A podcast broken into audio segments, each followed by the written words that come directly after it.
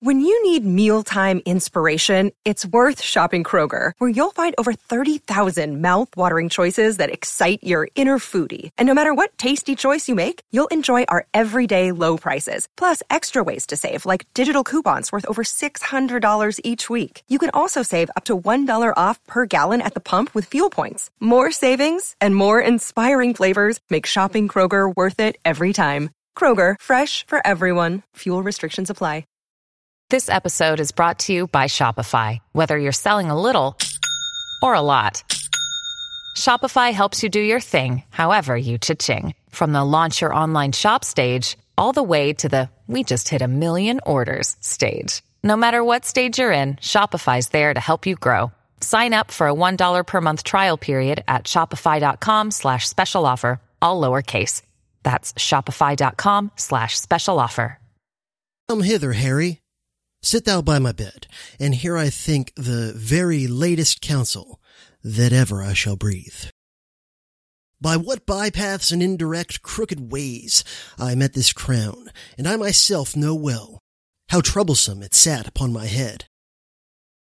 To thee it shall descend with better quiet, better opinion, better confirmation. For all the soil of the achievement goes with me into the earth. It seemed in me, but as an honor snatched with boisterous hand, and I had many living to upbraid. My gain of it by their assistances, which daily grew to quarrel and to bloodshed, wounding supposed peace. All these bold fears thou seest with peril, I have answered. For all my reign hath been but as a scene acting that argument. And now my death changes the mood, for what in me was purchased falls upon thee in a more fairer sort. So thou the garland wearest successively. Yet though thou standst more than I could do, thou art not firm enough, since griefs are green, and all my friends, which thou must make thy friends, have but their stings and teeth newly taken out, by whose fell working I was first advanced, and by whose power I well might lodge a fear to be again displaced, which to avoid I cut them off, and had a purpose now to lead out many to the Holy Land, lest rest and lying still might make them look too near unto my state.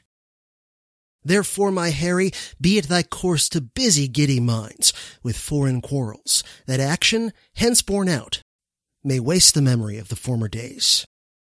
More would I, but my lungs are wasted so, that strength of speech is utterly denied me. How I came by the crown, O God forgive, and grant it may with thee in true peace live. William Shakespeare's Henry IV, Part 2, Act 4.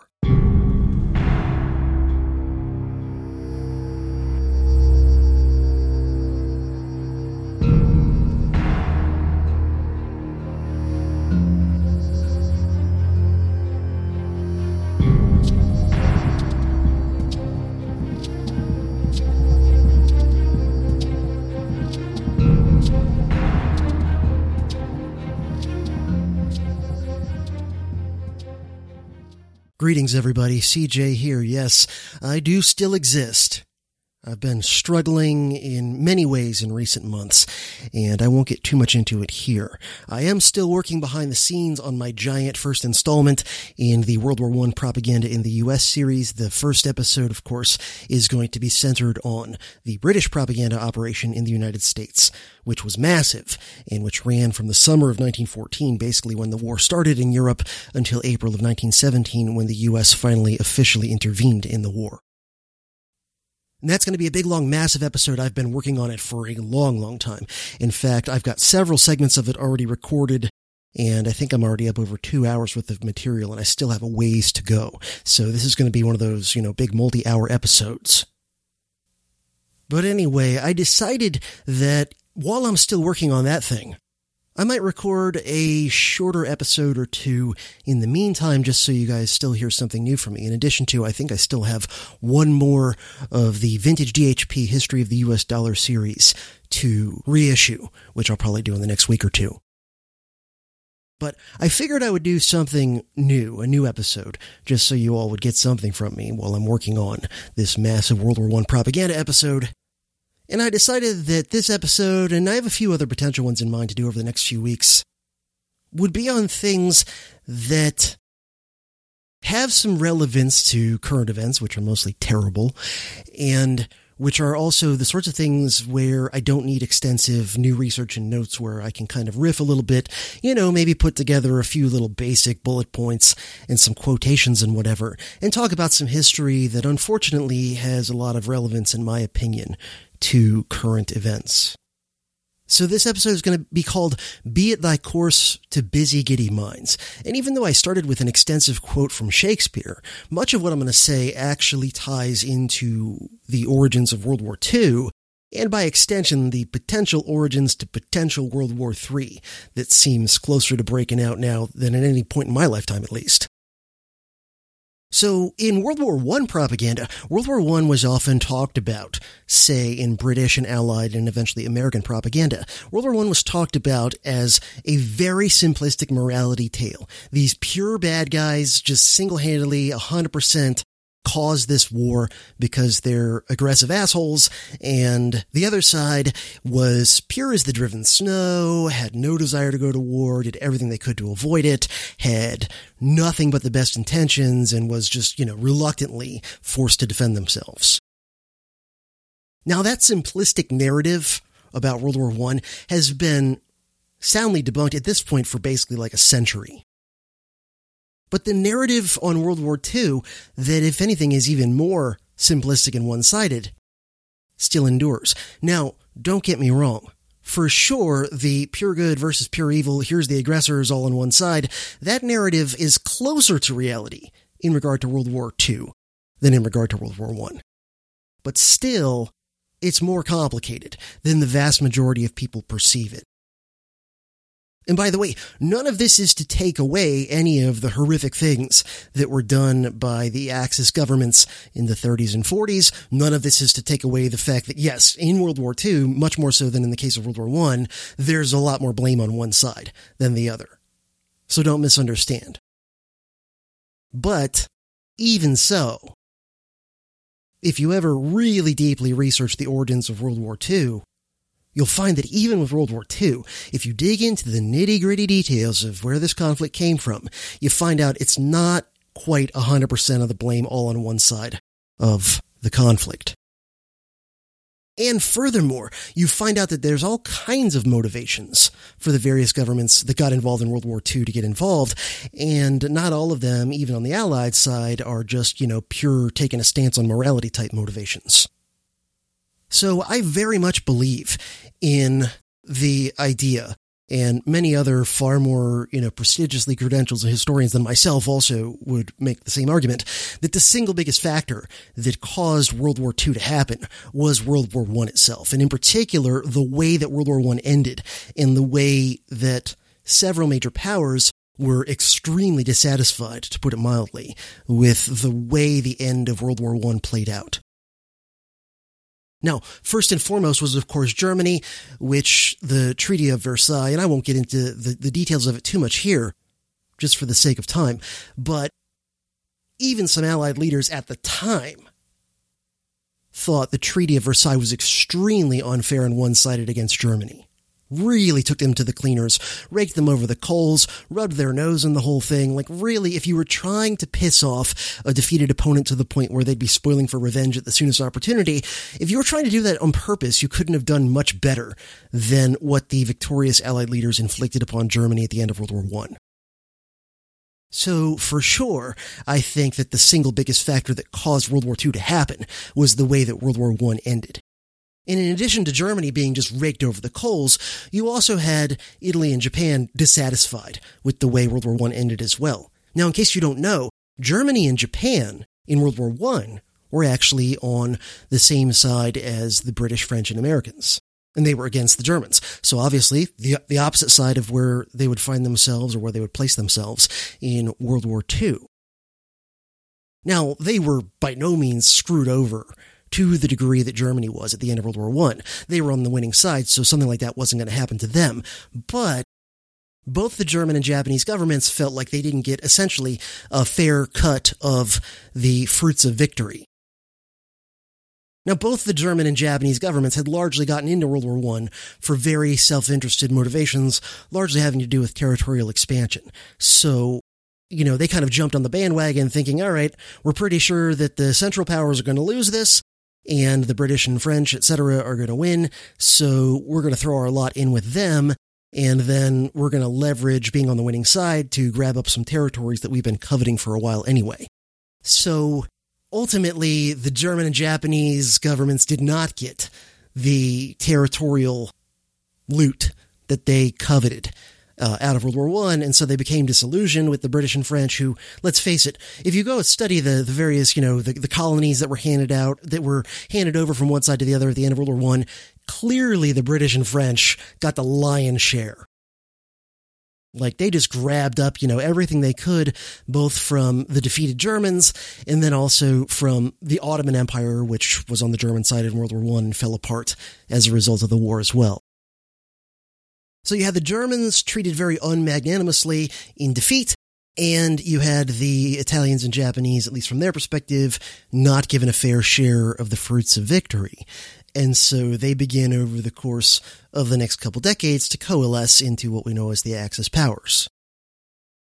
But if I'm right, and lots of other expert historians with fancier credentials than me are right as well on this question that the primary thing that caused World War II to happen was the way World War I wrapped up, then you know, if that's the ultimate cause, then we're still left with the question of what particular proximate cause or causes caused World War II to break out exactly when and how it did.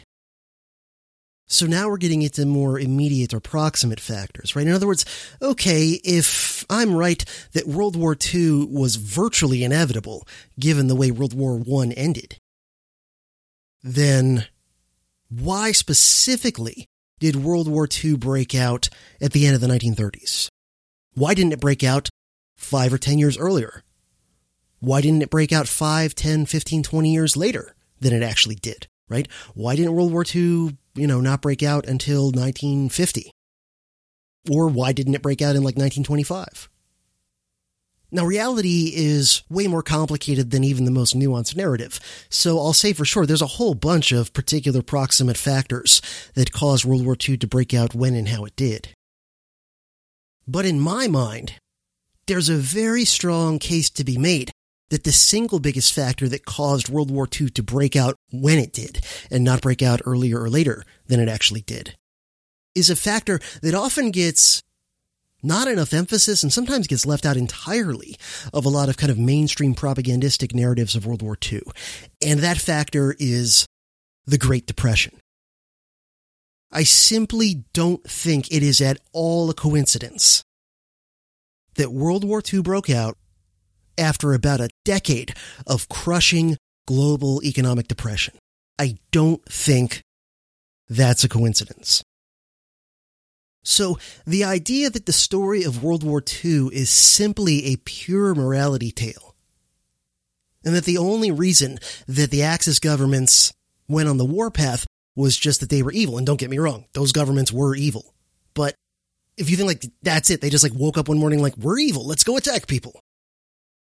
It's not quite so simple, even with regimes that are that bad. So I think there were a lot of motives for World War II on the parts of the various governments that got into it. And not all of those motives are the most admirable, even on the, the Allied side, which, you know, overall, I think most people would agree that even if they're familiar with some of the bad things the Allied governments did in World War II, and even if they're familiar with some of the ulterior motives of some of the Allied governments in World War II, still, I think most people would say on balance, right? The Axis were more the aggressors and, you know, did more bad things during the war, etc. So fair enough, but I think there's a lot of often overlooked or left out entirely motivations and factors driving the various governments to wage war in World War II. And not all of the kind of self-interested, cynical, ulterior motives were on the Axis side. In fact, I think a lot of the motivation for a lot of the political leaders that got involved in World War II, at least at the beginning, were economic in nature or political but closely related to economic. So, very big one that most people who are even mildly familiar with World War II will know and are probably thinking of is controlling territory and resources, kind of that old school sort of stuff, right? So, that, you know, Germany had this idea of they needed Lebensraum, and this was partly based on their experience of being starved out by the British. And you could argue, you know, that's an economic motivation. And it's similar with Japan, even though they hadn't, you know, been on the losing side of World War One, but, you know, they had various ambitions to take over lots of land and resources in Asia. So that's pretty well known. I don't feel the need to, you know, reiterate all that. Any halfway decent book about World War II is going to bring that stuff up if they're talking about the origins of the war. But specifically, I think there's a lot more links between the Great Depression and World War II and why World War II broke out specifically when it did than is often realized or acknowledged. And here I'm going to tip my hat to, I can't honestly remember which book or articles or whatever, but somewhere many years ago, I read some of Murray Rothbard's historical coverage of the economic history of the 1930s. And he talks about the economic warfare of the 1930s and the way it directly led to the real, you know, physical violent warfare in the 1940s. So there's really sort of two ways in which I think the Great Depression leads you almost inevitably to World War II breaking out after it had been raging for about a decade.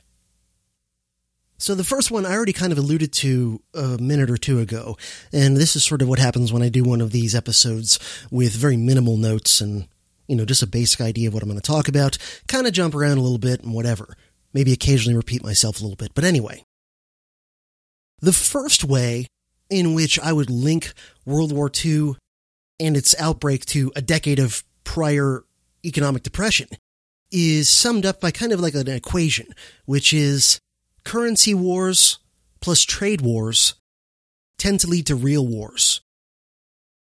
And I forget where I first heard it kind of articulated in that fashion, but, you know, as far as I know, I didn't make up that way of sort of summarizing the concept. I'm pretty sure I got it from somewhere, but, you know, got it from somewhere 10 or 15 or more years ago, so I'm not 100% sure where I might have first heard or read it articulated that way. But throughout the 1930s, there was a lot of currency wars and trade wars going on in the global economy. So prior to World War I, the economy was actually, the global economy was actually fairly well on the path towards globalization, in large part as the legacy of the British Empire being the closest thing to a superpower there was globally in the 19th century, and the fact that for much of the 19th century, once they started to repeal uh, the Corn Laws and some of their other protectionist uh, laws in their empire and repeal, you know, some of the old mercantilist laws and things like this, the British Empire, through much of the latter part of the 19th century and into the early years of the 20th century, pursued a policy of almost pure free trade. You know, probably as close to full on free trade as any major power has pursued in terms of trade policy in modern world history, at least than I could think of. And, you know, maybe there's some little tiny country somewhere. I don't know. I don't know the history of Luxembourg in detail. You know, maybe somebody like that has followed a very free trade policy in modern history. But, you know, in terms of like major powers, the British Empire was very much a free trade empire. And that was probably one of the most positive things you could say about it, right? Like all empires, you know, they did a lot of bad things, had a lot of bad effects, but they also, you know, did do some good things and have some good effects. Now, I'm not saying that the good outweighs the bad or that the good things that the British Empire did then justify, you know, in many cases, holding people under your authority uh, without their consent by force. Like, I still don't think that makes that okay, even if you are doing some things that are benefiting those people. You know, I don't think you get to be a, a paternalist, involuntary paternalist ruler over somebody, even if, by objective standards, you're being a relatively benign paternalist. So you had a fair amount of globalization of the world economy, in large measure fostered by the British Empire, the biggest economic force uh, for much of the 19th century, pursuing a policy of free trade. And then obviously World War I completely disrupted all of that trade and globalization that was happening in the decades leading up to World War I. And things might have started to revert back in the direction of freer global trade in the 20s And I think in some ways they did a little bit here and there. But of course, then the Great Depression came along at the end of the 1920s, and that created a lot of economic warfare. And whatever small steps were starting to be made back towards freer trade in the 1920s quickly reversed, and things went in a very anti free trade direction over the course of the Great Depression as the major governments of the world's economic powers, all one by one in various ways and to varying degrees, pursued policies to try and benefit their economy at the expense of their competitors in sort of a zero sum mentality.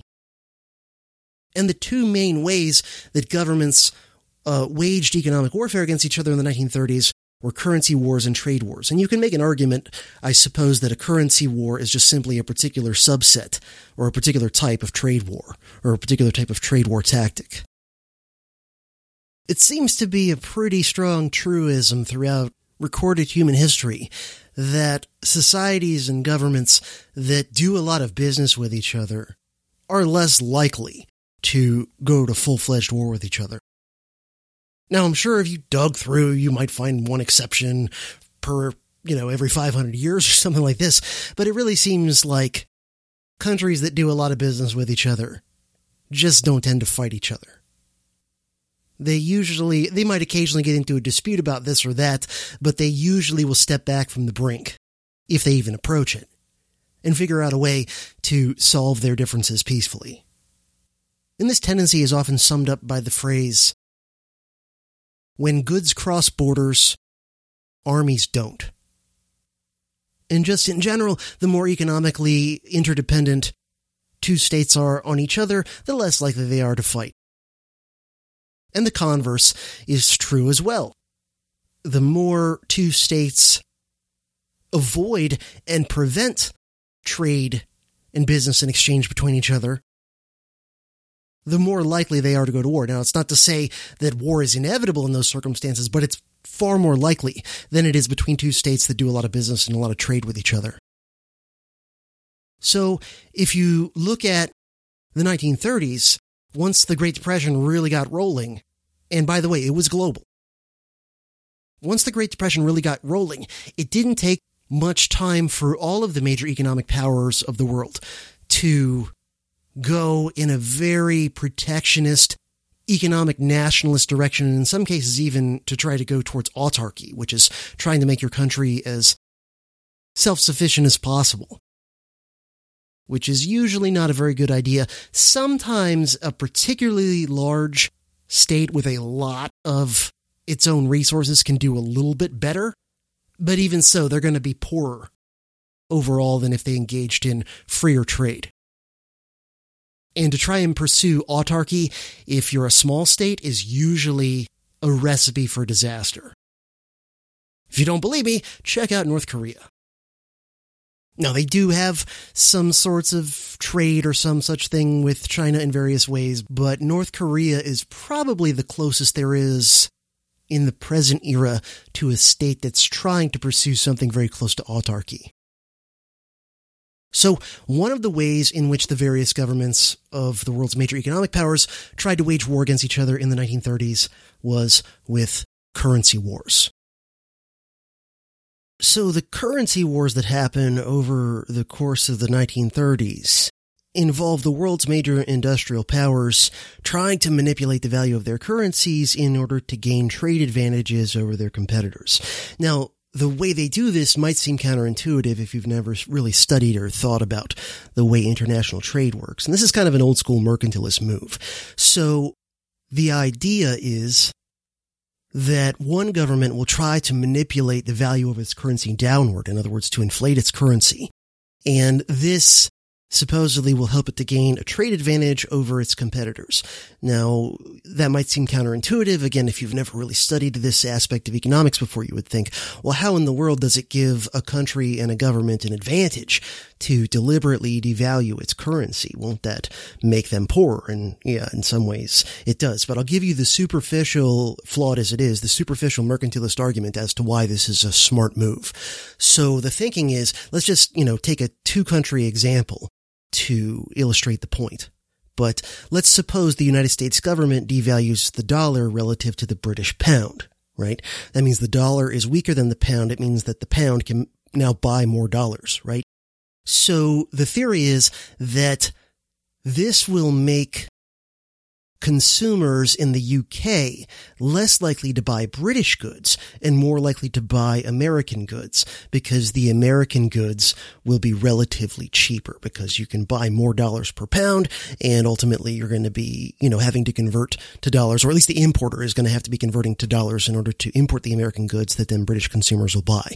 So from the perspective of British consumers, it's just like all of a sudden American goods are way more inexpensive than British goods. So people are going to vote with their dollars and buy more American, right? And the theory is that'll then be good for America's uh, manufacturers and exporters and so forth, right? Now, the problem with a lot of these theories, of course, I mean, there's a bunch of problems with this theory, but one of them is that it's assuming that the opponent governments are just going to kind of like keep doing what they're doing, that they're not going to react. And in reality, they're going to react in various ways. They might try to match or even exceed your devaluation. And so you often end up in the situation where governments are kind of racing to the bottom, right? Each is trying to outinflate their currency relative to the other. And you get this race to the bottom where in an effort to try and stimulate their exporters, they're running down the value of their currency. And in the long run, that's going to have negative effects for your country's citizenry if you're constantly devaluing your currency. And in addition to that, the country that you're trying to, or countries really, because it's, you know, more than just two in real life, uh, governments relating to each other via trade and currency values and whatever, that they can respond not just with attempting to devalue their own currency to match or exceed your devaluation, but they can respond and retaliate with various other methods against your business, against your trade and commerce, which brings us to trade wars, which again, as I think I mentioned uh, a little while ago, you could argue that currency wars are just one particular type or tactic of trade war, where you're specifically trying to gain trade advantages over competitors by manipulating your currency. But the broader category of trade wars involves many other potential things you could do. And of course, one of the most common is high tariffs but you can also have things like flat out bans on certain goods from certain countries. Um, you can have things like import quotas, other restrictions, right? The most common, I think, historically has usually been protective tariffs, but, you know, it can become more blatant and heavy handed than that. So there were trade wars raging throughout the 1930s in various ways. And the United States actually really kicked off the trade wars of the 1930s with the famous Smoot-Hawley or Hawley-Smoot uh, tariff, which uh, I forget the exact year. It was early 30s towards the latter half of the Herbert Hoover administration. I believe it was 1930 or 31 that the Smoot-Hawley tariff was passed, but it jacked tariffs on goods coming into the United States up to extremely high uh, levels. They might have even been record levels for some uh, categories of things. And this is done under the classic, you know, protectionist argument, which, you know, the Trumpians have most recently uh, resurrected, which is, well, you just jack up tariffs on imports coming in, and that forces people to buy American, right? Now, there's all kinds of problems with this. I mean, Adam Smith debunked this economically speaking, all the way back in 1776 pretty handily in his book, The Wealth of Nations. And there are a bunch of reasons why, in the big picture and in the long run, protectionism ultimately tends to hurt a country's own consumers, broadly speaking. Yeah, can it benefit certain particular industries and special interest groups and whatever in a country? Yes. But it's kind of like a classic public choice scenario where you could say, oh, this one industry is suddenly getting stimulated by having this uh, protection from foreign competition or whatever. But broadly speaking, in the long run, your overall consumer base is going to be harmed by having fewer options to purchase and the options that they do have will probably be artificially expensive and in some cases may also go down in quality because if you shield uh, countries industries from foreign competition that reduces their overall competition. Like yeah they might still be competing with each other for the domestic market but there's less competition because they're not also competing with uh, foreign manufacturers. And so in general it becomes more cartelized or potentially even monopolistic, where quality will over the long run tend to go down while price tends to go up. By the way, this is why anti-tariff activists in the US in the late 19th and early 20th century would often say things like, the tariff is the mother of the trusts. Something like that, because they understood that, yeah, it's not eliminating competition because there's still domestic competition, but it's significantly reducing the degree to which American manufacturers are subjected to competition. So anyway, and, um, you know, there's all kinds of economic uh, problems with protectionism and other forms of trade wars and so forth. But a big one is similar to the problem with currency wars, which is your competitors, right? Other industrialized nations over whom you're trying to get a competitive advantage. Their governments aren't going to just stay static, right? There's, you know, a lot of ways to express this. You, you'll always want to understand when you're dealing with individual human beings or entire nations or anything in between, people are not static. They're dynamic and they're going to respond to what you do. So you can't ever just assume, oh, I'm going to do this thing to this person or I'm going to change my policy to these people and they're just going to keep right along doing what they're doing. Right? It's like, no, uh, if what you're doing affects them in any way, their behavior is going to change. Right? This is summed up by uh, the famous quote from Napoleon, something like, no plan survives first contact with the enemy. Or as Mike Tyson put it, a little bit more bluntly, everyone's got a plan going into a fight till they get punched in the face. So, if, for example, the United States starts slapping all kinds of protectionist tariffs and import restrictions and so forth, let's say on Japanese goods, well, the Japanese government is probably not just going to like keep everything as is status quo. They're probably going to respond by slapping similar or even worse things against American goods coming into their country. And so it's a case of like, you know, everybody is retaliating against each other. And in the long run, everybody is shooting their own economies in the foot. And while it definitely is incorrect to blame the Great Depression on the Smoot-Hawley tariff because the timeline doesn't add up because the tariff wasn't passed until the Depression had already been going for like two years. Nonetheless, I think it's pretty fair to say that the Smoot-Hawley tariff probably exacerbated the depression in the US and in some ways around the world because it kicked off a series of trade wars and retaliatory uh, tariffs and restrictions on international trade as one economic power after another slapped tariffs and other restrictions in place on their own commerce. And ultimately, even the British Empire, which had been committed and had mostly been, with a few exceptions here and there, but mostly been pretty consistently committed to free trade in most regards since, oh, I forget the exact year when they really started to implement free trade, but I want to say it was the 1840s that the British Empire started pursuing free trade policies. Even the British Empire in the mid 1930s abandoned free trade and started trying to create an exclusive trading zone in the British Empire. So this idea that, you know, there would be relatively light restrictions, if any, on say, I don't know, New Zealand and the UK doing business with each other, right? Or Canada and Australia doing business with each other, right? So that trade within the empire would be relatively free, but they started slapping tariffs and other things to try and keep out so that, for example, it would be way more easy and inexpensive for, let's say, Australians to import goods from Canada, which was still part of the British Empire and Commonwealth at the time, than to import them from the United States, even though perhaps under conditions of free trade, the American goods might be better and or cheaper.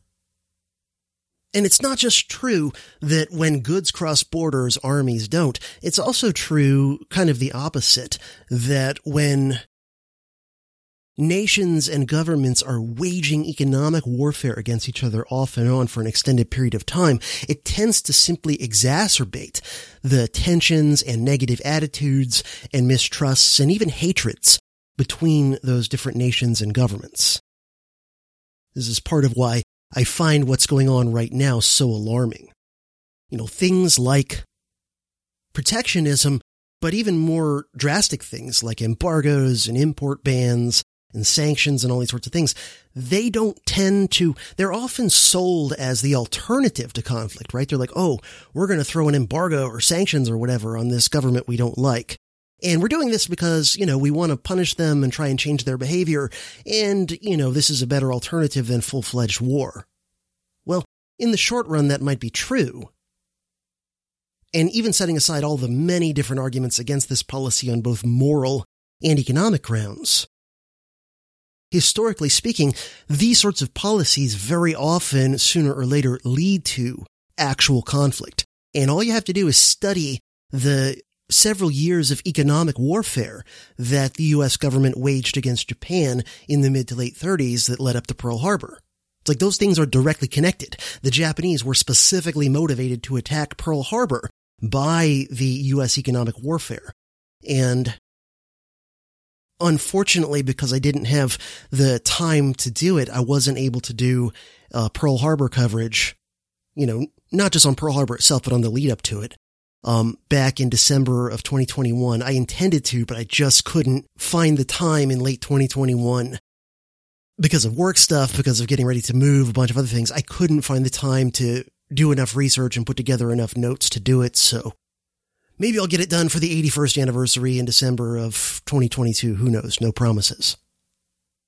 But it's not like Japan attacked the US in spite of the sanctions and embargoes or whatever. Like that was exactly why they decided to take the move that even many Japanese leaders thought was an, an kind of a risky strategic gamble of attacking the US. But they felt like due to the economic screws being put to them, they felt like they were backed into a corner and kind of had no choice but to lash out.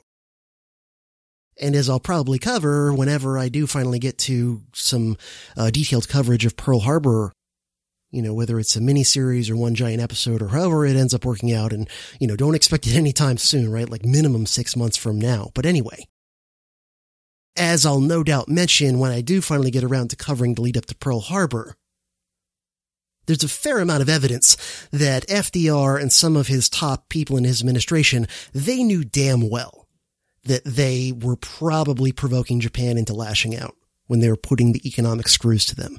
The idea that they were just completely blindsided, like, oh my God, who could have predicted that they would eventually attack us if we keep uh, trying to strangle their economy? It's like, what do you think they were going to do, right? And then that raises the question of why weren't you better prepared? given all the evidence and all the reasons you should have had to know that probably you were going to provoke a response eventually with economic warfare. And what's the most obvious thing for the Japanese to attack once they finally decide from their perspective they need to fight? It's pretty clear what their number one target would be. But anyway, so currency wars and trade wars lead to real wars is one way I would connect World War II to the Great Depression. And one more thing I'll say on this is if you look at the currency wars and trade wars that raged off and on throughout the 1930s, you'll find to some degree every nation's government that was involved in that was trying to, in a zero sum way, help their own economy as against all of their potential competitors. But you will notice when you start to dig into some of the details of the trade wars that happened in the 30s that there were kind of like identifiable blocks or alliances. In other words, there were certain governments that, yeah, they were competing with each other and trying to screw each other you know, to some extent, but they would sometimes cooperate with each other on certain issues and things, and they weren't quite as hard on each other in terms of trade wars as they were on other governments. So in other words, what you see is there are clearly identifiable alliances or blocks within the context of the economic wars of the 1930s. And guess what? For the most part, the lineup of who's against who and who's allied with who in the currency wars and trade wars of the 1930s matches up pretty damn closely very strong correlation to what the alliances and what the fault lines are once it turns into real wars at the end of the 1930s. So in other words, yeah, the US and Britain and France would in various ways, you know, try and help each other out at each other's expense during the economic wars of the 30s, but but you can also find them in some ways in regard to some issues and whatever cooperating with each other. On the other hand, they're tending to be more often than not much more hostile across the board towards countries like Germany, Japan, and Italy. And, you know, vice versa. Germany and Japan and Italy over the course of the Depression start to do uh, more and more, you know, commerce and cooperation and whatever with each other that eventually culminates in an actual alliance, right? The Axis alliance. Whereas they're generally going to be hostile towards the US, Britain, and France, etc. And I don't think that's a coincidence. I don't think it's a coincidence that you have economic warfare raging for a decade and that the countries and governments that seem to be more or less allied at least to some extent, during those economic wars, happen to be the countries that are also allied with each other when it turns into real war, and vice versa, right? That the countries that they were most strongly opposed to in the economic wars of the 30s happen to be the countries that they are, you know, enemies of when it turns into full-fledged real war. So currency wars plus trade wars tends to lead to real wars is one way to connect the Great Depression to World War II. And another one that I would mention is this idea of busying giddy minds with foreign quarrels. Now, what do I mean by that? Well, people who rule states and empires and what have you always have to have some sort of narrative as to why they're in charge. Nobody can stay in charge for a long period of time if all they really have is like brute force, right? All they really have is, I have some guys who will kill you or torture you or whatever, so you better obey me. Like you can do that for a while. And that's always part of the game. But if that's the only tool you have in your toolbox, then your regime is very vulnerable and likely to be very temporary if you want your regime to be stable and long lasting, in addition to force, you have to have other tools in your toolbox. And in fact, force very often you want to keep as like, maybe not a last resort, but certainly not a first one in most cases. It can backfire if it's overused. Instead, what you need are legitimizing narratives. These are the things that using the means of propaganda you put into the minds of those over whom you want to rule. So you have to have some sort of narrative as to why are the people in charge in charge? Because you want to convince at least a significant majority of your people. Not just that your rule is based on might makes right, but that you actually should be in charge for usually a combination of both practical and moral reasons, right? Some version of, I'm the most qualified person uh, to be in charge, or my group is, or my party is, or my institution is, but also that we have some sort of moral legitimacy. So for much of human history until relatively recently, most legitimizing narratives were primarily religious in nature. Maybe not exclusively religious in nature, but primarily. So, so and so is in charge because it's the will of the gods, or because he is a god, or, you know, some variation on those sorts of things was often the centerpiece. Now, there might be other things too, like also he wins battles for us. Also he, you know, uh, fights wars and wins them and brings home a bunch of loot and slaves and conquers foreign lands and all this sort of stuff, right? But a lot of it is supernatural in nature. The problem is, what happens if you're telling a legitimizing narrative and you're saying, I'm in charge because I'm the most capable of running things and I'm in charge because, you know, I'm favored by the gods. And what happens if shit happens, right? What happens if things aren't going so smooth, if times aren't so good, if your rule doesn't seem to be, um, all that great from the perspective of the people over whom you're ruling? And so one of the clearest examples of this that I'm familiar with going back to ancient times is the sorts of narratives that the Egyptian pharaohs and their kind of priestly class, which sort of acted in a functionally similar way to the modern corporate media in relation to their own uh, government regimes that they generally serve. So if you're looking at ancient Egypt, the primary narrative typically to support the Pharaoh's rule was the Pharaoh is a living God. And as such, he's kind of like, you know, got the hotline, so to speak, with all the other gods. And he's able to use his, aside from, you know, running the kingdom smoothly and kind of keeping order and keeping uh, foreign invaders out or whatever, a huge part of the Pharaoh's legitimizing narrative was he makes sure that the Nile does what it's supposed to do. And to Egypt, the Nile was everything. The whole reason there was a fairly wealthy advanced civilization that arose there quite early in human history was because of the nature of the Nile. So the Nile is vital in that part of the world to doing any sort of agriculture. And the Nile is a river that normally is pretty well behaved. It's pretty predictable. Most of the time, you know, you can predict when it's going to flood, how much it's going to flood. The flooding is also going to fertilize your potential agricultural fields, all these sorts of things. So the Pharaoh, when the Nile is normal, and is behaving the way it's supposed to and is flooding just enough. You know, there's not a drought. It's flooding enough to irrigate your crops and fertilize them. It's not flooding so much that it's drowning you and your crops or whatever. It's behaving just right, like baby bear's porridge. Well, as long as that's happening, the Pharaoh is able to go, yeah, that's all me. See? Look at that. I'm doing such a great job pharaohing here. I'm using my pull with all the other gods, making sure the Nile does what it's supposed to do. We got a bunch of food. Everybody's happy. And people are like, yeah, Great. The Pharaoh said he'll make sure the Nile is doing what it's supposed to do. Seems to be working. Good enough for me. But, of course, we know, assuming you're not somebody who, uh, whatever you believe in terms of religion and spirituality, probably very few people walking around today that still believe in and worship the ancient Egyptian gods, you know, Anubis and all these sorts of characters, right?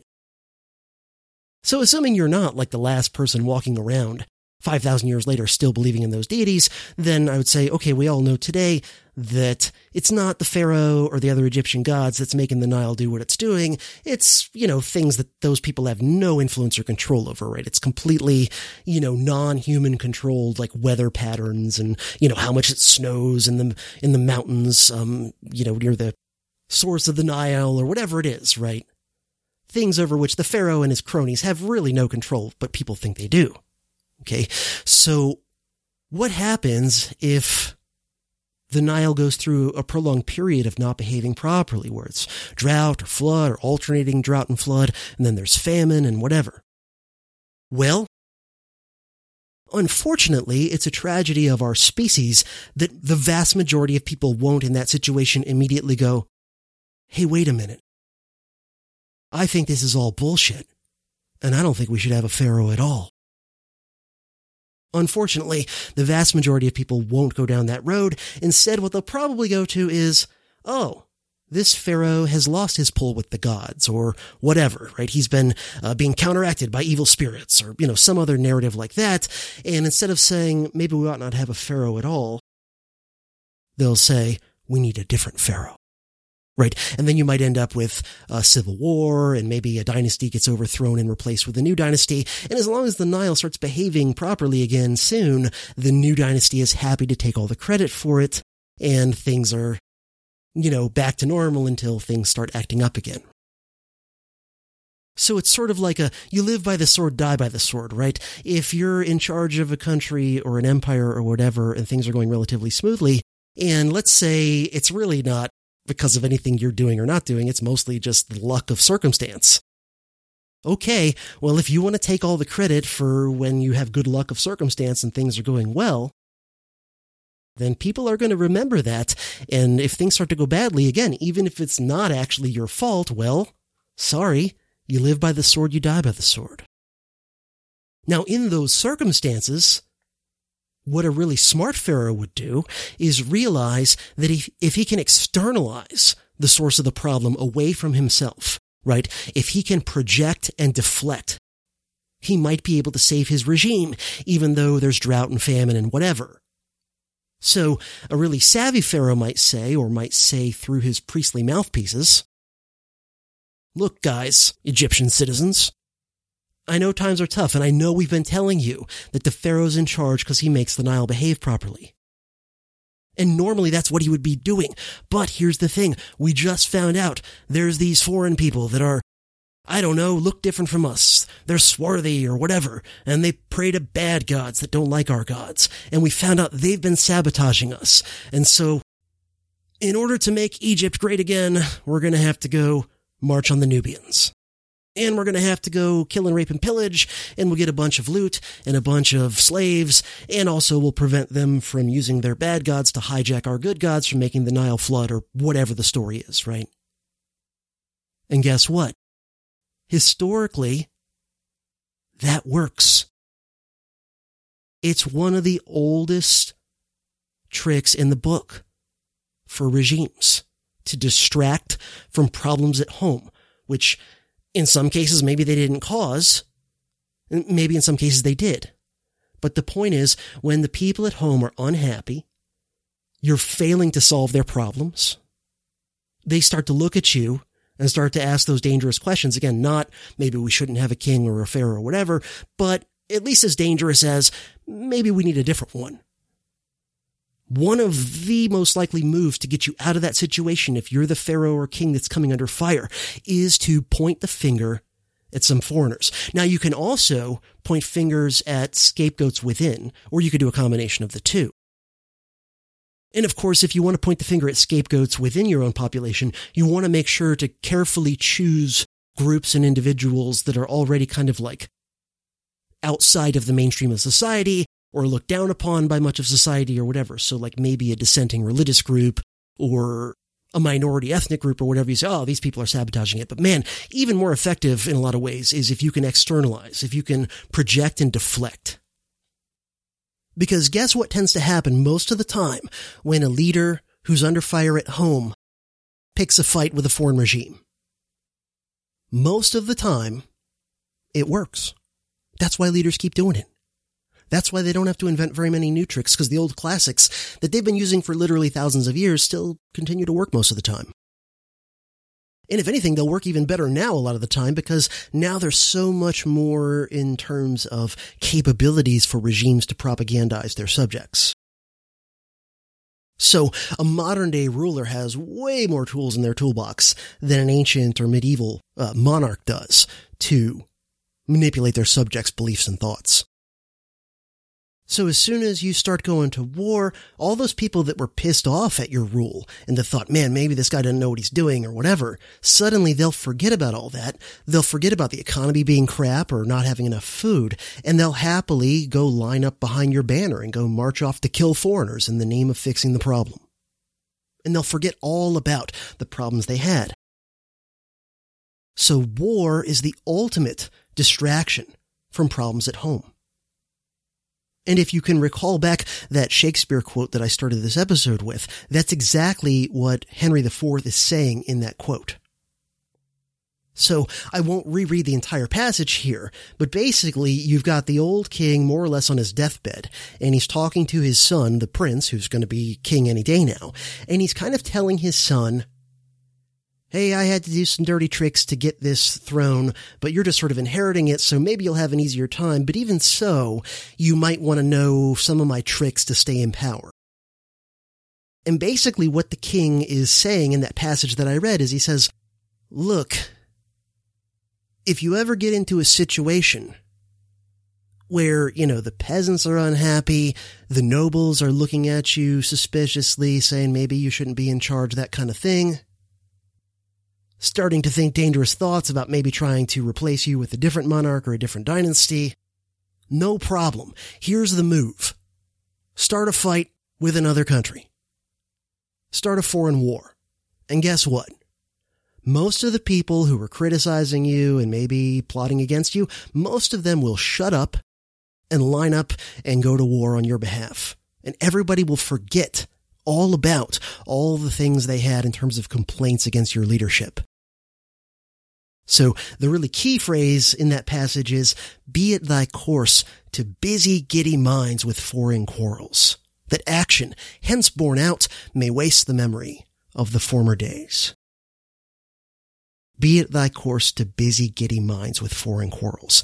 And the king, by the way, in that scene basically says that he started one of the crusades for just that purpose. Like he basically just, you know, drummed up a war in the Holy Land in order to make everybody at home forget about all their complaints about his leadership. So we know that this is a move that rulers have been doing literally for thousands of years. You know, there are some wars that we definitely know of that kind of have that origin, even going back to ancient times. And I suspect there's a lot more wars that that's a big part of what was going on that we just, you know, don't have the, uh, the inside baseball or the documents to prove 100%.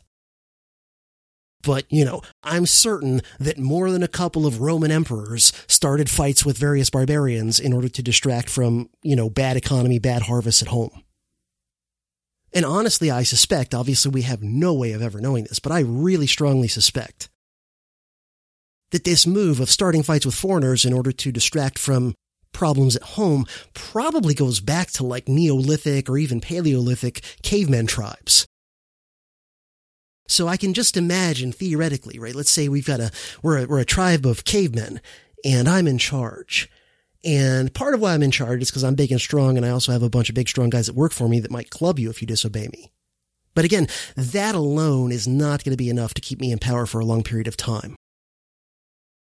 So in order to make my authority more stable and in the eyes of my tribesmen more legitimate, I come up with a story and I'm aided and abetted in this maybe by my shaman, my priests or whatever. And my story is, I'm not just in charge because I'm the biggest and strongest and got a big club. I'm also in charge because I've got a hotline to the gods.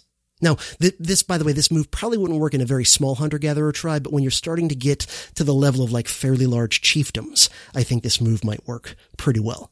So anyway, you say, I'm not just in charge of this chiefdom because I'm big and strong and I have a bunch of big strong friends. No, it's also that I have supernatural power. You see, me and my shamans, we have the ability to do the right rituals and whatever to make sure that, I don't know, the woolly mammoths stay plentiful and we continue to have really good hunting. And so that's why you should do what I say and, you know, let me live in the finest hut and give me some of your stuff or, you know, whatever it is. Now, what happens? Let's say that's been working for a while. The mammoths have been plentiful and everybody seems happy. And they're like, yeah, this guy's in charge. Times are good. Therefore, that correlation must be causation. Now, of course, obviously it doesn't have to be causation, but people are dumb that way. So, I have high approval ratings as a Neolithic chief. But then, what happens if the mammoths and other big game start to disappear? Uh oh. This is like when the Nile starts to not behave properly. Now, I've got nothing to do with this, presumably, right? Assuming that I haven't like drastically upped our harvest and we're actually depleting them. Let's say it's just something that has nothing to do with my rule one way or the other. Let's say the climate is changing, right? The ice age is ending and therefore mammoths and other gigantic fauna are just simply dying off. Well, we don't know this as cave people, right? We don't have the science to tell us this, and we see everything through a kind of supernatural lens.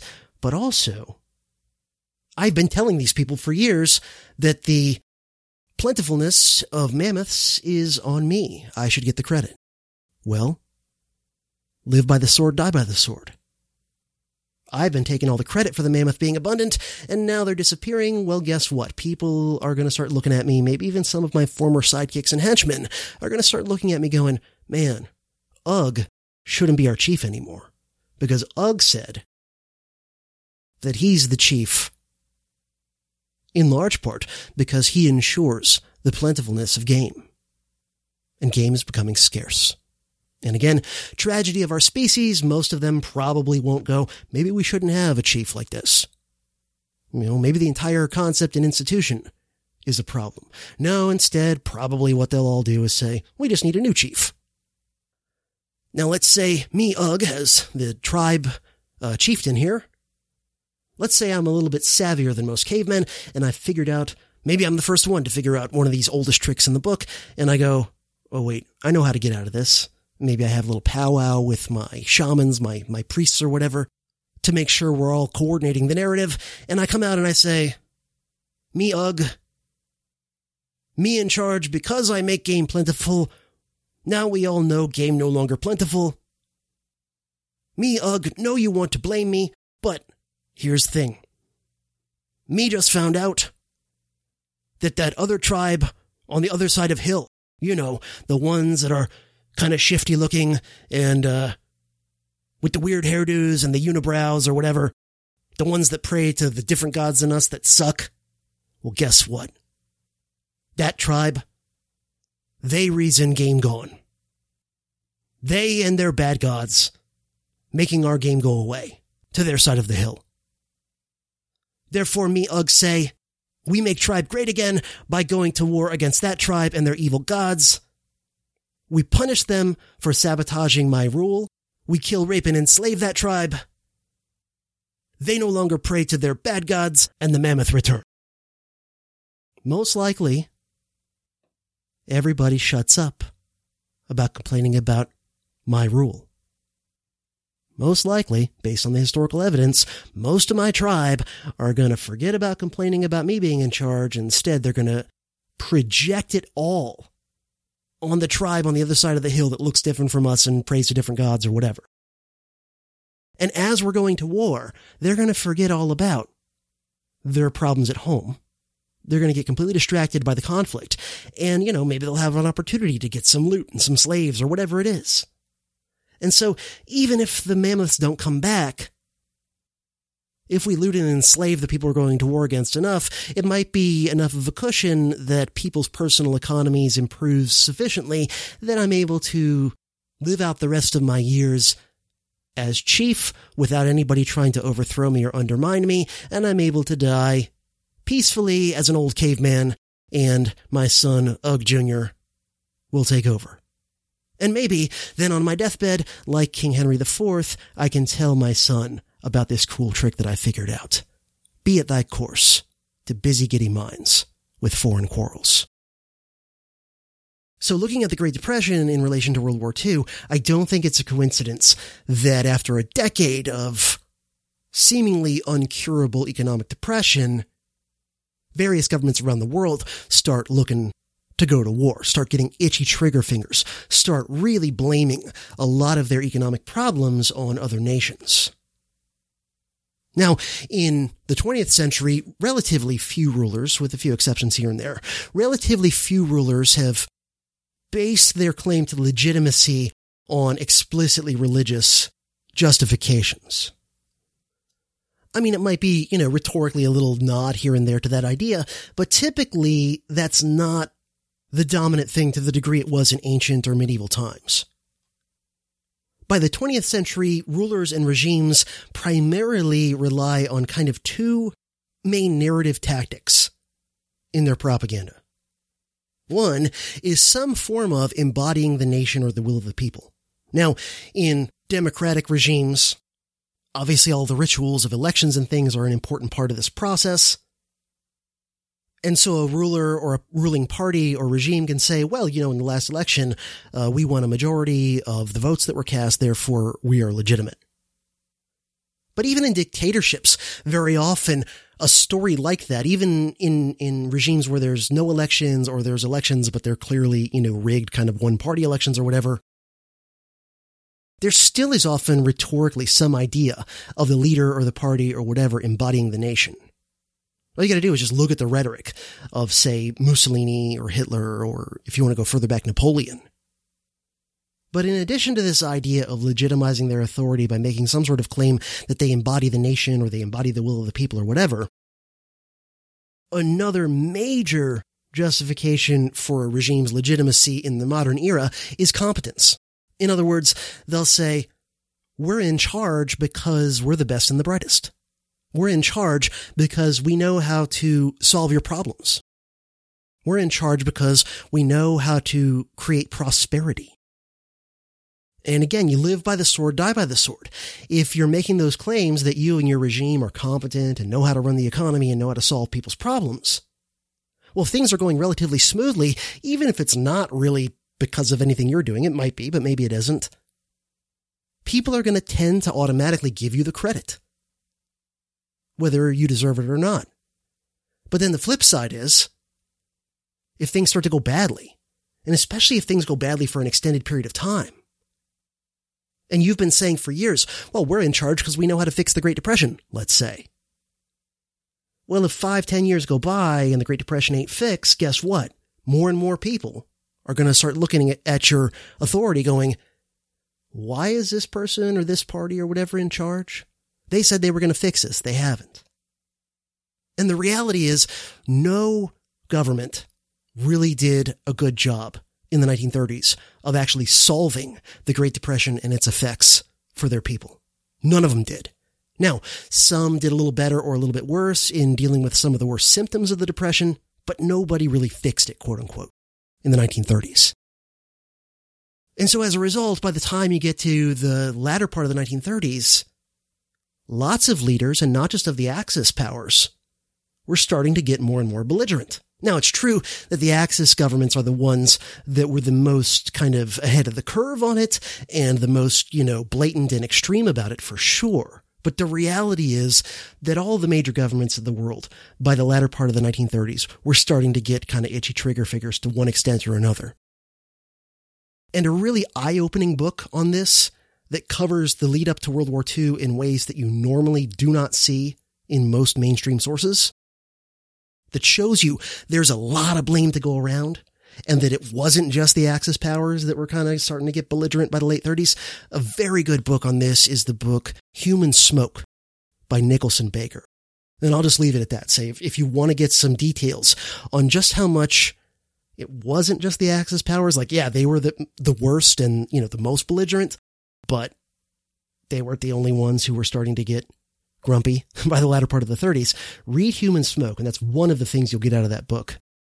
It really is one of those books that uh, there, there's several that I know of, and undoubtedly a bunch more I don't. But it's one of those books that like really kind of makes you think differently about World War II. And even in the case of the United States, you know, the standard narrative is like, oh, FDR was this, you know, isolationist, just going along with American opinion. And only at the last minute, you know, before Pearl Harbor, did he start to kind of get cured of his isolationism and want to go to war and whatever. The reality is that FDR was actually pretty belligerent in his desires and thoughts and plans. By the mid 30s, if not earlier, he just kept it quiet. He kept it secret. He kept it behind closed doors, but there's been a number of, of books that have shown various aspects of this. So among other things, FDR had had long-standing, just sort of ingrained prejudices against both Germany and Japan, going back decades, like going back to when he was a young man. Long before the German and Japanese governments started doing all the horrible things we think about them doing in the 30s and 40s. And partly this was just sort of ingrained prejudice because FDR was part of the Northeastern WASP establishment. He was a Harvard educated guy like his distant cousin, Teddy Roosevelt. He was, if I remember right, he was in Fly Club at Harvard, whereas Teddy Roosevelt was in the arguably somewhat more famous and prestigious Porcellian Club, but those are both super elite Harvard clubs. And in the late 19th and early 20th century, one of the defining elements of the Northeastern WASP establishment in America was Anglophilia and uh, Teutonophobia. So you you generally find them being just sort of inherently prejudiced in favor of the British Empire and against the Germans. And obviously, this comes into play with American entry into World War One. That the American elite already had the attitude of being very pro-British and very anti-German just instinctively. And of course, FDR was Assistant Secretary of the Navy in the Wilson administration during World War One, in which position, obviously, he's presiding over part of the war against Germany. So he already had pre-existing German prejudices. He already had experience, his primary experience in the federal government before becoming president was being Assistant Secretary of the Navy during World War I. So he already had tons of anti-German prejudice even before the Nazis ever took Germany over. And this only increased once the Nazis took over. But we now know that FDR actually had some desire to go to war against Germany as early as the mid 30s, say like around 1935. Now, in 1935, what would be his rationale for wanting to go to war against Germany privately behind closed doors? Of course, he didn't express those desires publicly because he knew they would be politically unpopular at the time. Well, the main thing he was pissed at the Nazi regime for in the mid 30s wasn't anything to do with the steps they were already taking domestically to, you know, oppress Jews and other groups on their shit list.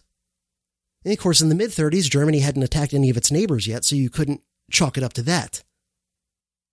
No, a major part of why FDR was already desiring to eventually go to war against Germany in the mid 30s was that Germany was trying to increase its commerce with Latin America. And FDR's attitude was like, hey, that's kind of like our preserve. You know, the only empire that's allowed to uh, penetrate and dominate Latin American markets is Team America. And you can see this throughout the 30s as the situation for Jews got worse and worse in Nazi Germany. FDR refused to take in large numbers of Jewish refugees. He could have saved a bunch of lives by taking in a bunch of refugees. Before World War II actually started, and he didn't. There are entire books on this. So you can't even say, oh, FDR, you know, wanted to go to war against Germany in the mid 30s because he was just so appalled by what was happening domestically already in Germany to the Jews and others. It's like, no, the, the evidence doesn't show that was his main beef with Germany in like 1935 at all. It was economic conflict. So anyway, to be clear, I'm not saying that these economic aspects, including not just taking over resources and land, but also the general tendency of currency wars plus trade wars lead to real wars, or the whole idea of busying giddy minds with foreign quarrels in order to distract your population from problems at home. I'm not saying these are the only reasons why World War I happened when and as it did. Wars are very complicated, and particularly wars like World War Sorry, I think I said World War I a moment ago. I meant World War II. This is what happens when I'm going largely off the cuff but particularly a big war where there's a bunch of different governments that are involved in it, it becomes really messy to where you can't really realistically say with any plausibility, oh, this one reason is why this thing happened. It's like, no. Each government that participates has its own unique mixture of motivations when you zero in on the main individuals in that government, the main sort of groups, parties, alliances, interest groups, whatever there's always a complicated mixture of reasons why the leaders of various countries decide to go to war against each other. My point here is just to say that even World War II, which you're often led to believe is like the most clear cut, cut and dry, pure good, pure bad, it's all about just morality.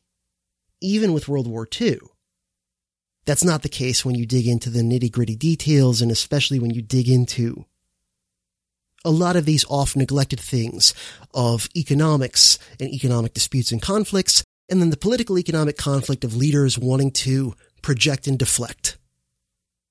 To externalize, to say, man, I'm trying to solve your problems.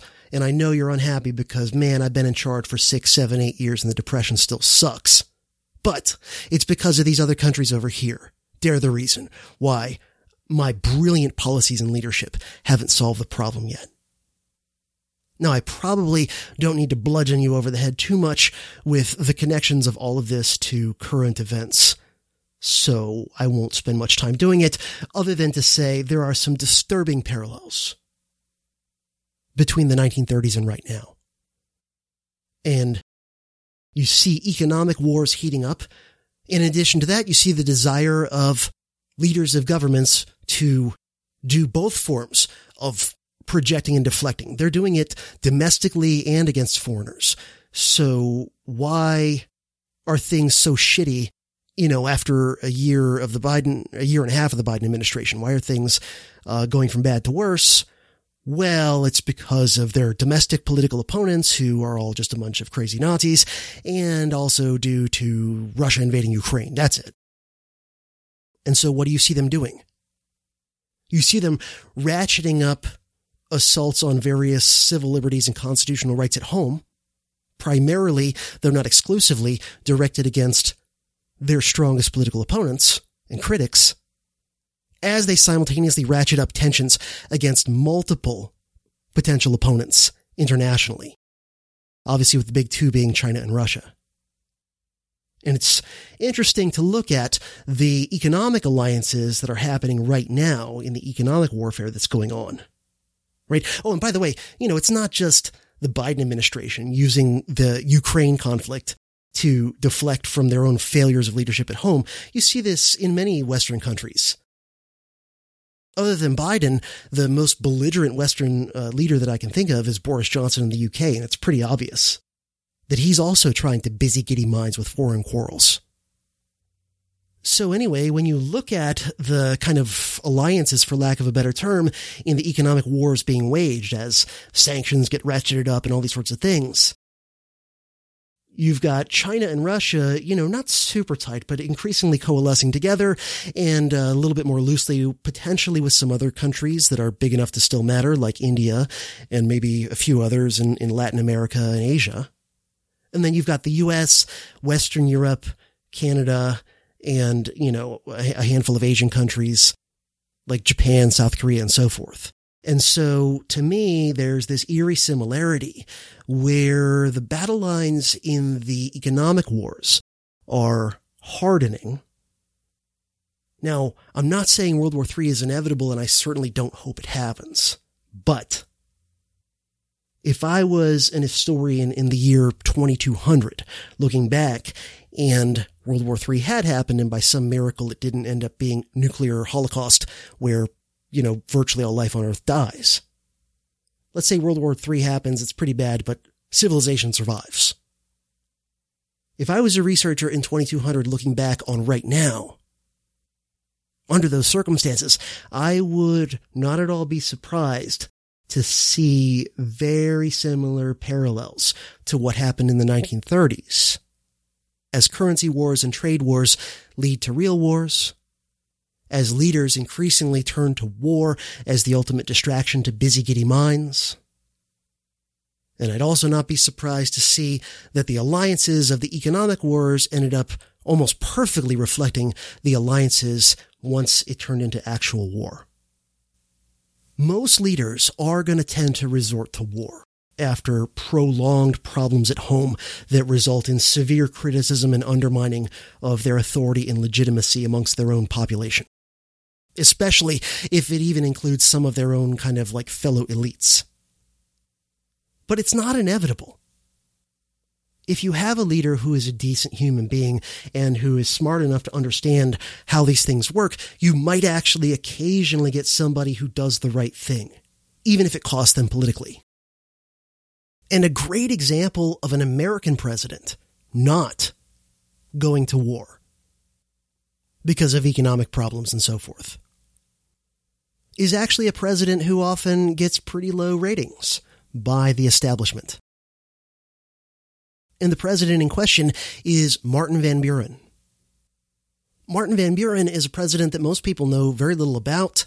And like I said, he generally gets rated pretty low by the establishment when they do their presidential rankings, which most of the time, I mean, occasionally I'll agree with their ratings on somebody, but most of the time, my own ratings of the various presidencies are the inverse of theirs. Because it seems to me like they tend to rate highest the presidents who are the worst on things like peace, freedom, and prosperity and vice versa.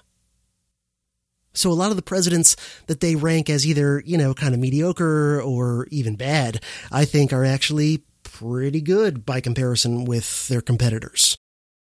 So presidents, for example, like Warren Harding. And another one that comes to mind is Martin Van Buren. So Martin Van Buren was a 19th century Democratic Party politician from New York. He was actually one of the founders of the Jacksonian Democratic Party, and he served in the Jackson administration in various capacities, and then was sort of like Jackson's successor when Jackson stepped down in 1836 and didn't seek a third term, following the Washington example, of course. So Martin Van Buren easily won with Jackson's election. Now, Van Buren was not like the charismatic sort of politician that Jackson was. He was more of like the quiet, um, you know, backroom wheeler dealer and organizer. He's often considered in terms of like organizing the, the real founder of the Democratic Party. Like Jackson was the charismatic leader around whom it coalesced, but Van Buren was the guy who is usually given more credit than anybody else for kind of getting it organized. So anyway, he comes in and has the bad luck of having a major economic depression start pretty much simultaneously with his presidency. This is the so-called Panic of 1837 and resulting economic depression, which I believe was the worst economic crash in American history up until that time.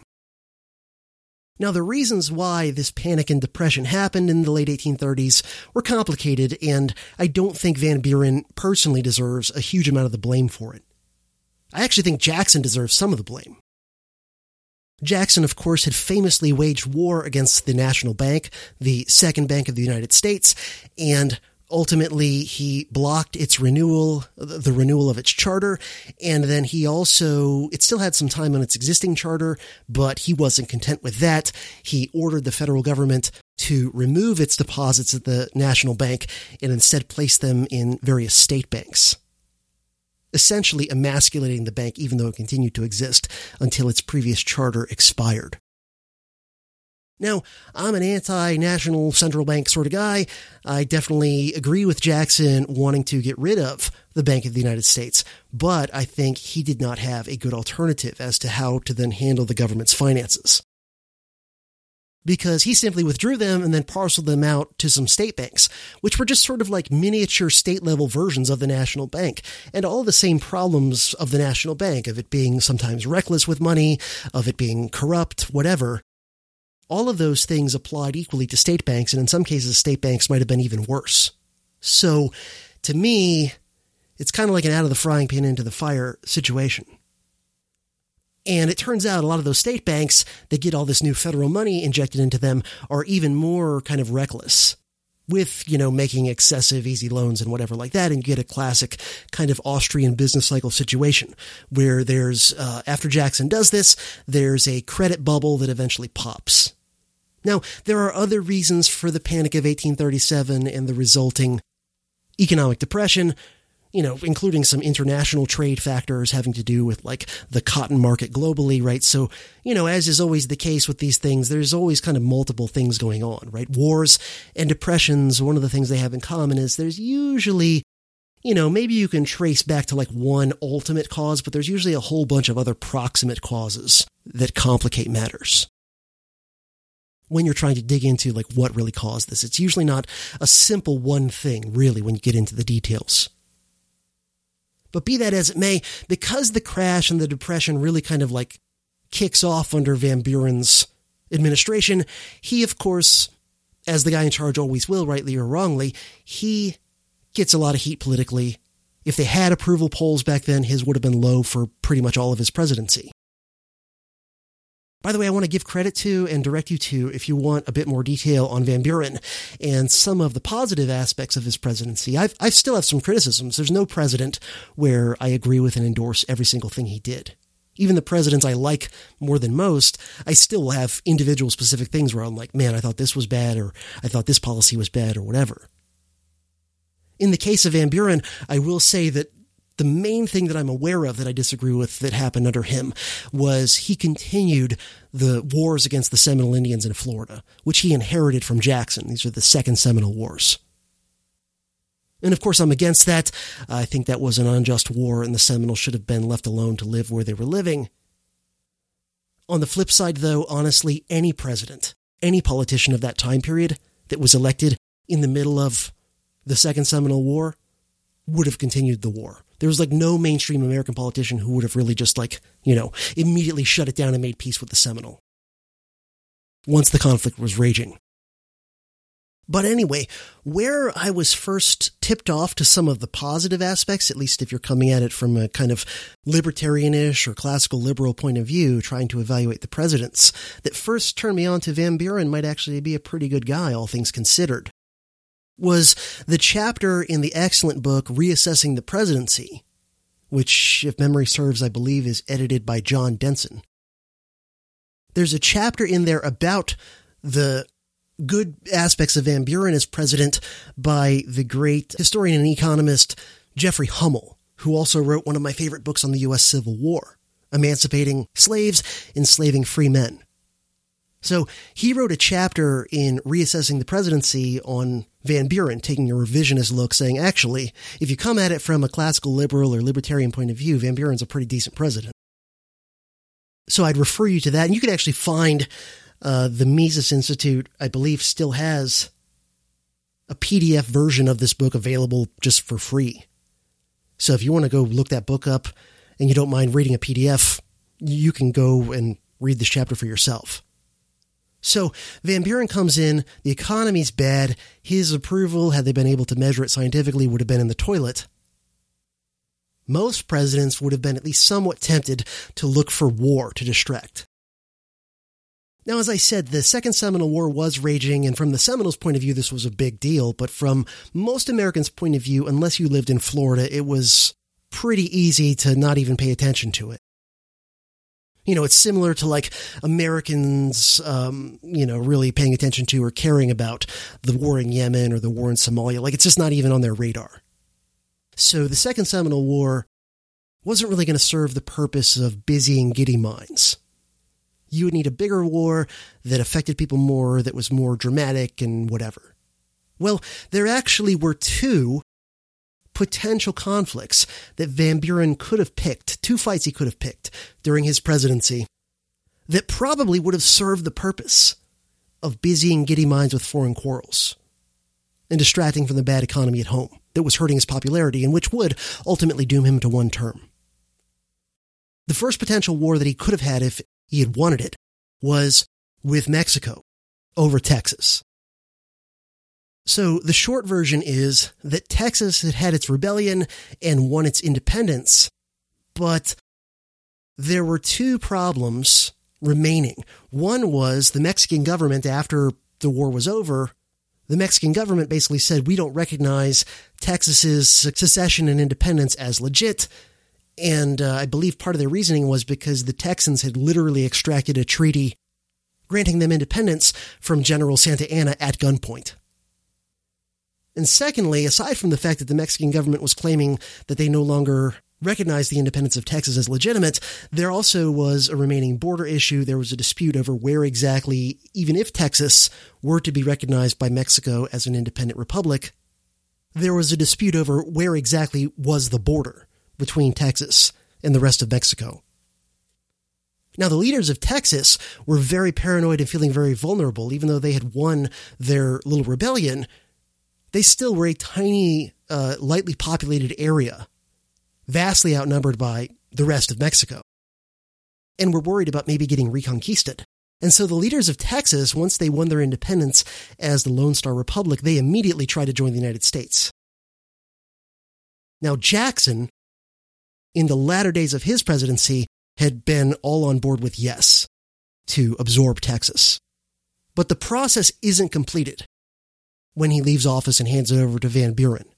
Now, understand, everybody in the know kind of realized, like, oh yeah, if the U.S. annexes Texas, sooner or later, there probably will be a war between the U.S. and Mexico. So anyway, Van Buren comes in, and Van Buren is one of the few places where he directly reversed policy on something Jackson had done. Van Buren hits the brakes on the U.S. annexing Texas. Now, this is a rare thing in American history especially this time period. Normally, the US government in this time period, in the you know, early to mid 19th century, they're grabbing up every territory in their neighborhood they can, right? They're taking over Florida. They're, you know, making the Louisiana Purchase, like all these different things. And yet, here's a case where you have a territory, Texas, basically throwing itself at Team America. And a rare case where the president at the time, Van Buren, is like, yeah, no thanks. Now, why is he saying no thanks? Van Buren had two primary reservations about taking in Texas, both of which, by the way, are later proven correct once it actually happens. The first was he said, if we take in Texas, we'll inevitably have to fight a war with Mexico over it and over its border. And basically, on kind of like moral grounds, he's like, this is an unnecessary war of territorial expansion. It's very interesting um, if you read, I think Hummel quotes Van Buren, some of the statements he made on this. Uh, maybe it was in regard to the other wars or potential wars I'm going to mention. But basically, Van Buren said the United States should hold itself to a higher standard than other nations and not go to war for these cynical reasons of just, you know, taking someone else's land. Now, that's incredible especially given the fact that he knew that if he went to war against Mexico, first off, that's a war the U.S. is probably going to win, hands down, as it did in the 1840s. And secondly, he was a very politically savvy guy. He had to have known, and there's reason to believe he did know, that if he went to war against Mexico over Texas, that would make his popularity shoot up and he'd probably win a second term. But he decided it's not morally justified. So I'm going to say no to Texas. The other reason he turned Texas down was because he believed, and again, this was proven right eventually, he believed that by annexing Texas, it would bring the whole North versus South, slave versus free idea back front and center in American politics, and that this would bitterly divide the country and maybe even lead to civil conflict. And he looked to things like, for example, uh, the Missouri crisis of 1820 and some other things that had happened in the 1830s, where every now and then the tensions between North and South over which territories have slavery and which don't, and a whole host of related issues like the tariff, had flared up really dramatically. And Van Buren was personally anti slavery, but he was kind of moderate on it, and he certainly wanted to avoid bitter political and potential real conflict amongst the American people. And so, for those reasons, he actually turned down Texas. And it would be the guy who came uh, two spots after him into the White House, John Tyler, who would actually bring Texas into the U.S. And guess what? It did within a few years, actually, within only about one year. The U.S. annexing Texas did lead to war between the U.S. and Mexico, and it did also really kick off the reignition of North versus South hatreds in the late 1840s, which then, over the course of a little more than a decade, snowballed into the biggest bloodbath in American history as far as American lives are concerned, the so Civil War. And you can go listen to my whole series on that if you want excruciating detail on how horrible that conflict was. And then the other conflict that Van Buren could have had that he decided to avoid was a potential war with the British Empire over the border between the US and Canada. And if I remember right, I think there were actually multiple border disputes between the US and Canada during Van Buren's tenure. I think there was actually one in the more kind of western areas, and then also there was some dispute in the east over the border between, I guess it would be Maine and New Brunswick. Now, the war potentially against the British Empire would have been a terrible idea, right?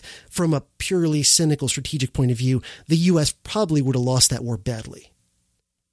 All you got to do is go study how badly the War of 1812 went for Team America, and then you realize, like, as much as the Americans got their asses kicked in almost every battle of that war, the war still somehow ended in, in a draw as far as the bargaining table.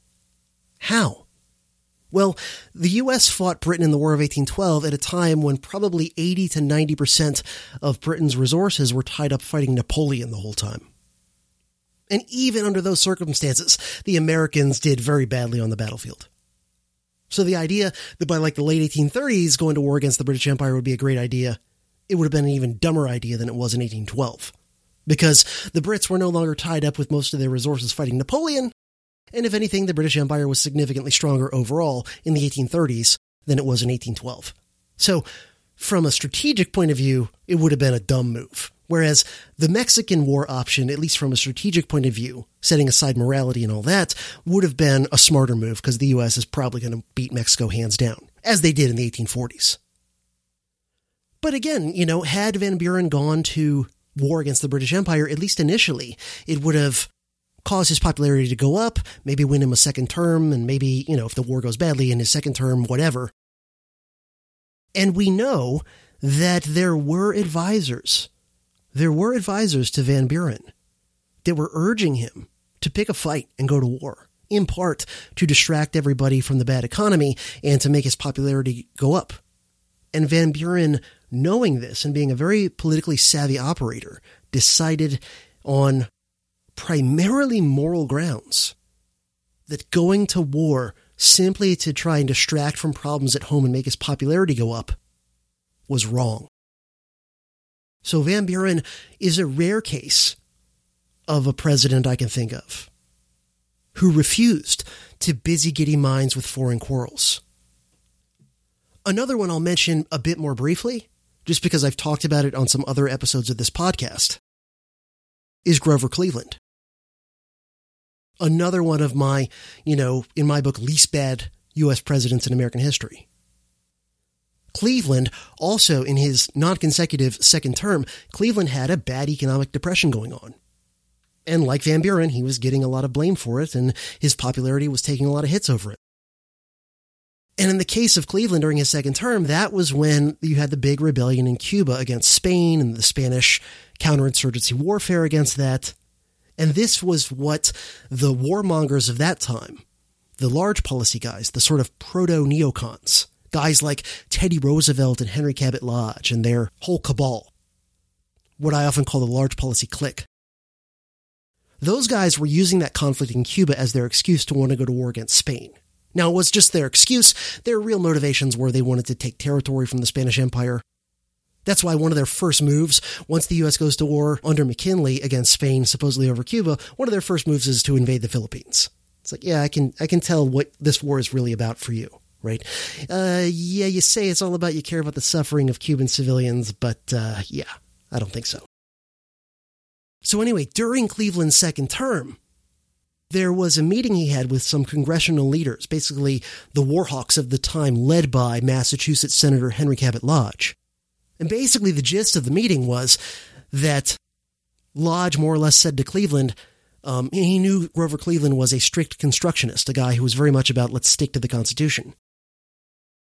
And so Lodge kind of says to Cleveland, Hey, Mr. President, I know that you say you don't want to go to war with Spain over Cuba.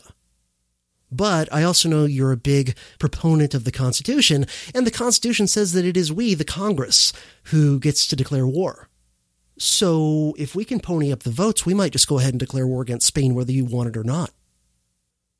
To which Cleveland's response was, You are absolutely correct. If you have the votes, you can pass a declaration of war against Spain. However, the same Constitution that says you can do that also says I'm the Commander in Chief of the United States Armed Forces, and I'm telling you right now, if you pass a declaration of war against Spain, I will refuse to deploy any military force against them. And at that, Lodge knew that Cleveland was a man of his word and a man of principle, and he knew that Cleveland wasn't going to budge on this. Cleveland had decided that it was wrong to go to war against Spain nominally over Cuba, but in reality to try and just grab up as much of the Spanish Empire's leftovers as you could. Now, Cleveland did do the famous, what's often called yanking of the British Empire's tail, where, you know, he talked tough against the British over the border between, what was it, Venezuela and British Guiana. And historians widely believe, and I think probably rightly, that he did that to score some political points at home with groups like Irish Americans, an important part of the Democratic Party at the time and to distract from the economic depression that was happening during his second term. But notice, even though he did do a little bit of that, it was ultimately just a little bit of talk, and then he eventually did the right rational thing and negotiated with Britain over the issue and solved it diplomatically. So, Cleveland is another rare case I can think of of an American president who's facing political problems and unpopularity due to a bad economy at home, who has the opportunity to busy giddy minds with foreign quarrels, who even has some of his own advisors urging him to do just that for cynical political reasons, but who draws the line and says, no. Even though it might help my political capital, even in some cases where it's a war I think will easily win, it's not right. And I won't do it. Now, it's true that in both cases, with Van Buren and Cleveland, people come after them that do eventually do the exact wars they were trying to avoid, at least uh, with Van Buren in regard to Mexico and with Cleveland in regard to Spain. But that doesn't, to me, take away from the degree to which I think that Cleveland and Van Buren, if you're someone who's, you know, generally in favor of peace and who thinks that war ought to be avoided unless, like, someone is actually invading you, that these guys are heroes for taking those stands. And it's something that most presidents would not do in those circumstances. And all I can say is, looking at our current leadership crop and our current administration, do you really think they have the integrity and the courage, the political courage of a Van Buren or a Cleveland to say no to a war? Even though it might do a huge amount to distract people from problems at home? Or do you think that the current leadership would take the easy route, even if it leads to a bloodbath? The route of busying giddy minds with foreign quarrels